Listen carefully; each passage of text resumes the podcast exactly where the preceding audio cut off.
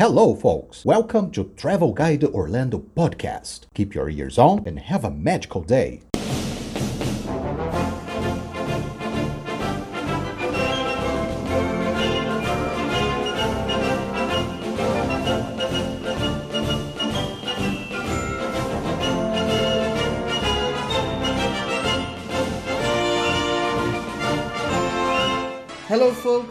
Sejam bem-vindos à sexta edição do nosso querido cast Travel Guide Orlando. No quinto episódio, nós falamos sobre Disney Hollywood Studios. Falei sobre suas atrações principais e dei nossa famosa dica sobre restaurantes e alimentação. Hoje nós vamos falar sobre o segundo dos quatro parques temáticos construídos no Resort Walt Disney, o Epcot, conhecido como Epcot Center. Então apertem os cintos aí e vamos viajar comigo!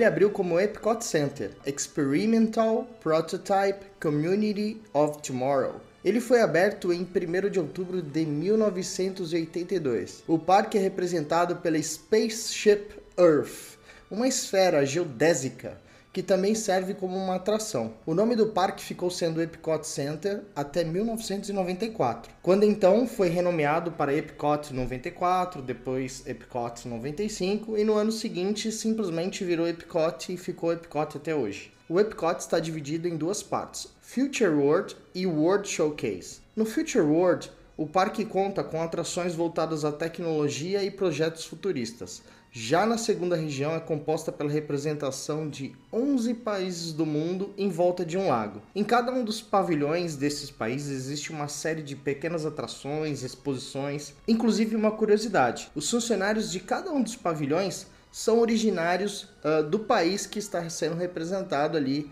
uh, naquela atração. O Epcot é um parque muito grande, muito grande mesmo. Ele é um parque extenso é muito interessante chegar bem cedo no parque. Atenção à dica que eu já falei em todos os nossos episódios: cuidado com as crianças, procurem levar carrinhos, esses carrinhos guarda-chuva para andar, porque tem muita coisa para fazer. Assim como nós temos muitas coisas para falar junto ao Epcot. Mas vale lembrar que hoje nós vamos falar sobre um pouco sobre o parque, vamos desbravar um pouquinho sobre o parque, vamos falar sobre algumas atrações e darei uma dica de restaurantes. Nos próximos episódios daremos ênfase ainda mais em cada um dos nossos queridos parques, ok? Então agora vamos falar de duas atrações principais. Segurei.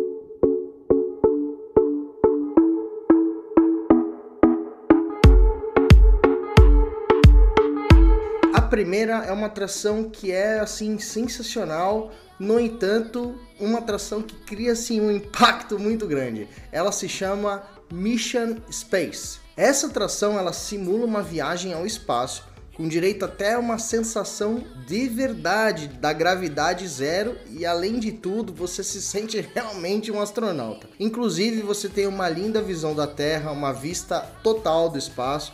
Essa atração tem um diferencial você tem como escolher se vai fazer o trajeto com ou sem emoção. E é claro, com emoção é muito punk, é muito punk. É o que nós chamamos de trajeto laranja. Lá, dentro dessa atração, tanto o trajeto laranja quanto o trajeto verde, ele nos identifica qual é com emoção e um com menos emoção. Mas é importante que você saiba que fazer atração no Mission Space através do trajeto laranja, o bicho pega, meu amigo.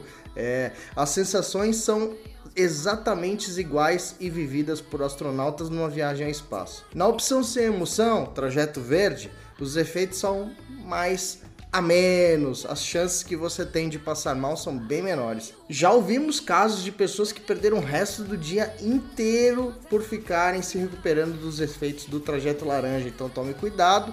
Procure não levar pessoas idosas ou até se você tem algum problema como labirintite, Uh, se você é muito sensível, tem problema de náusea, eu aconselho inclusive não fazer. Na época que eu fiz o Mission Space, uh, você entrava na nave espacial, né? E dentro dessa nave espacial você tinha cinco lugares.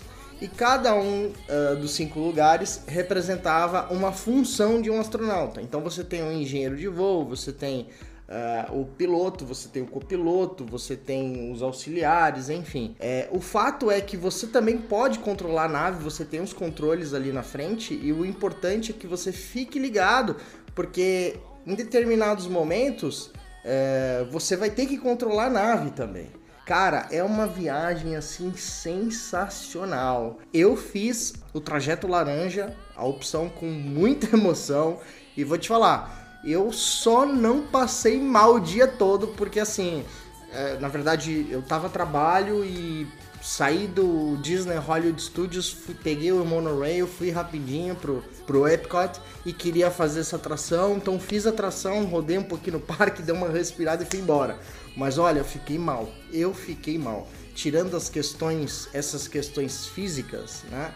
É uma atração muito linda, muito bonita. Você tem uma visão real da Terra, cara, do universo, enfim, dos planetas você pousa com a nave nos planetas, é fantástico. Vale lembrar que para fazer essa Vale lembrar que para acessar essa atração, a altura mínima é de 1,2 metro. E. Essa atração está localizada no Future World East. Uma outra atração, que desta vez fica localizada no Future World West, é a Soaring. Como se escreve Soarin, né? É a. Uma das melhores atrações de Orlando e essa com certeza você precisa ir é simplesmente fantástico. Você senta numa cadeira que imita uma asa delta, todos se acomodam em asa deltas e saem voando, e você começa a sobrevoar paisagens, monumentos famosos de diversos lugares do mundo é na verdade uma tela gigante que parece não ter fim. As imagens vão aparecendo enquanto os efeitos ocorrem na sala. Então, sensação de vento, sensação de ar, enfim, é muito gostoso. Se você tem medo de altura, é melhor não ir, porque vai ficar realmente muito apavorado. Parece que você está voando de verdade. Na minha opinião, se você gosta de aventura, essa atração você não pode deixar de visitar. E não esqueça, que para acessar essa atração a altura mínima é de 1,2m. Vamos falar um pouco agora de uma atração para os papais, né?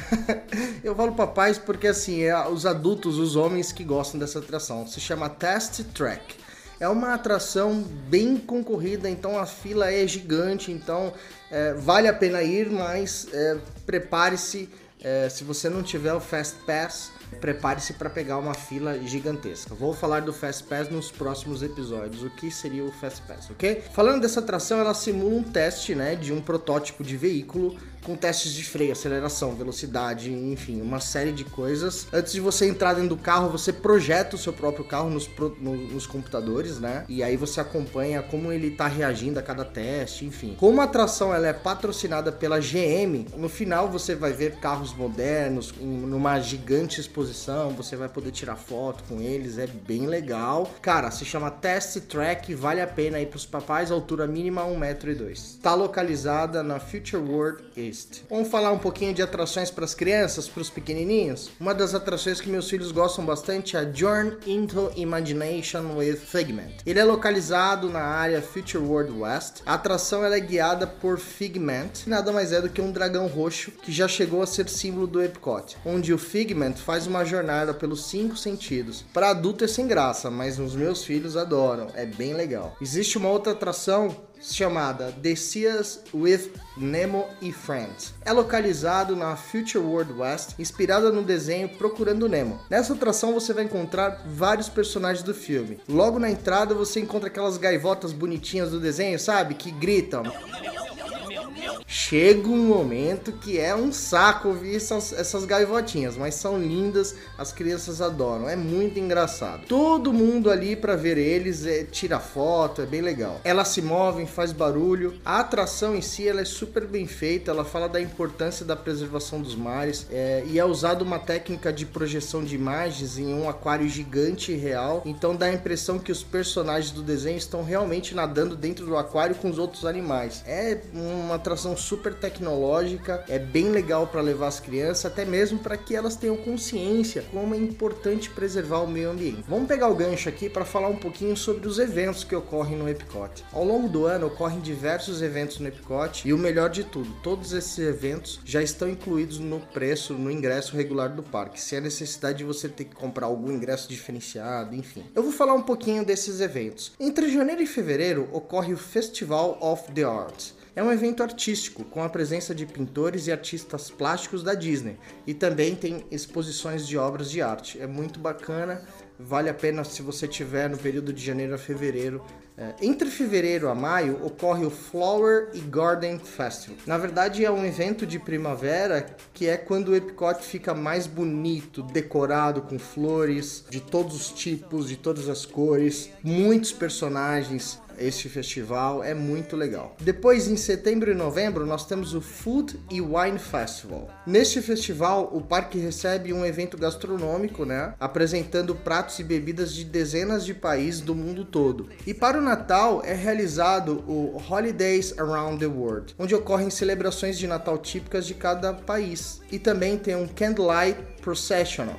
É um lindo coral de Natal, sempre apresentando por uma celebridade e isso ocorre sempre entre novembro e dezembro. Todos esses eventos são bem completos e você não precisa se preocupar. Uh, o ingresso que você compra uh, do parque, você já pode ficar para os eventos. É bem legal. Se você tiver numa dessas épocas, vale a pena. São eventos bacanas. Lembrando, pessoal, que o Epcot pode até parecer um parque mais voltado para adulto. Então fiquem tranquilos que, por exemplo, na Future World é possível encontrar o Mickey, a Minnie, o Pateta, enfim, vários personagens, até mesmo aqueles personagens dos filmes Divertidamente, Alegria, Tristeza. Nos pavilhões dos países existem inúmeros personagens. No Reino Unido aparecem a Alice e a Mary Poppins. Na França, a Bela Adormecida e a Aurora. No Marrocos aparece a Jasmine e o Aladim. Na Alemanha fica Branca de Neve. Na China aparece a Mulan e na Noruega a Princesa Ana e a Princesa Elsa. E para finalizar, o Donald aparece no México e ainda vestido de mexicano. Então fiquem tranquilos que personagens da Disney vocês encontrarão em todos os parques do resort. Agora eu vou dar uma dica de restaurante, são vários restaurantes que tem, assim como em todos os outros parques, mas eu vou recomendar hoje o Garden Grill. Refeição com personagens, com a presença do Mickey, do Pluto, Tico e O Garden Grill ele é um restaurante localizado no pavilhão The Land, né? Conta com a participação dos personagens. Normalmente os personagens presentes são o Mickey em seu traje de fazendeiro, o Pluto, o Tico e o Teco. Uma coisa bem interessante é que o restaurante ele é giratório e passa por diferentes cenários que podem ser parecidos durante a refeição. As crianças costumam gostar dessa opção giratória, acham bem divertido comer num lugar que está sempre girando. É muito bacana.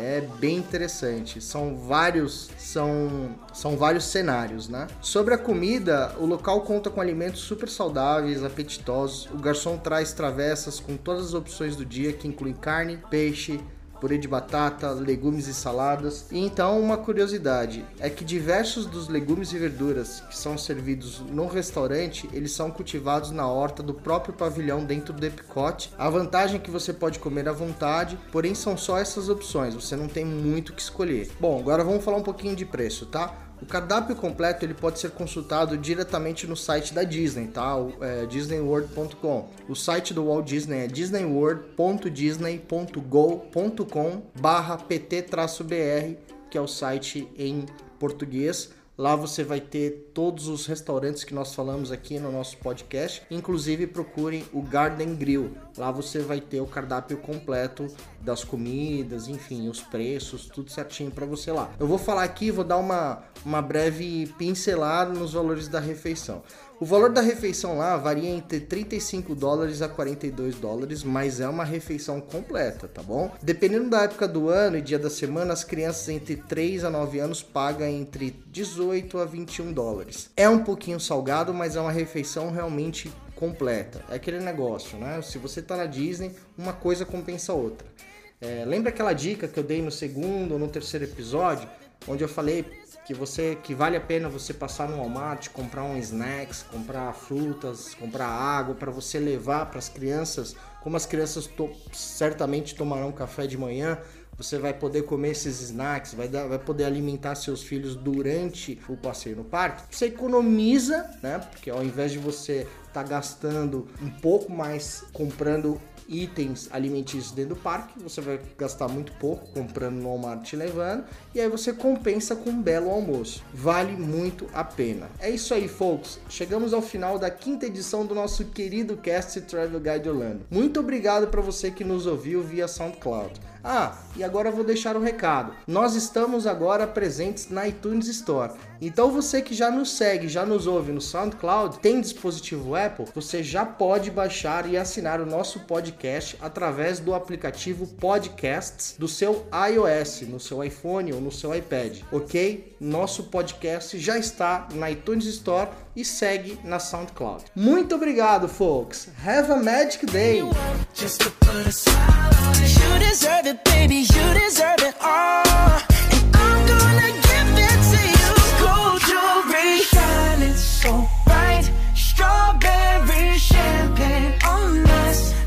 for you, that's what I like. That's what I like. Lucky for you, that's what I like. That's what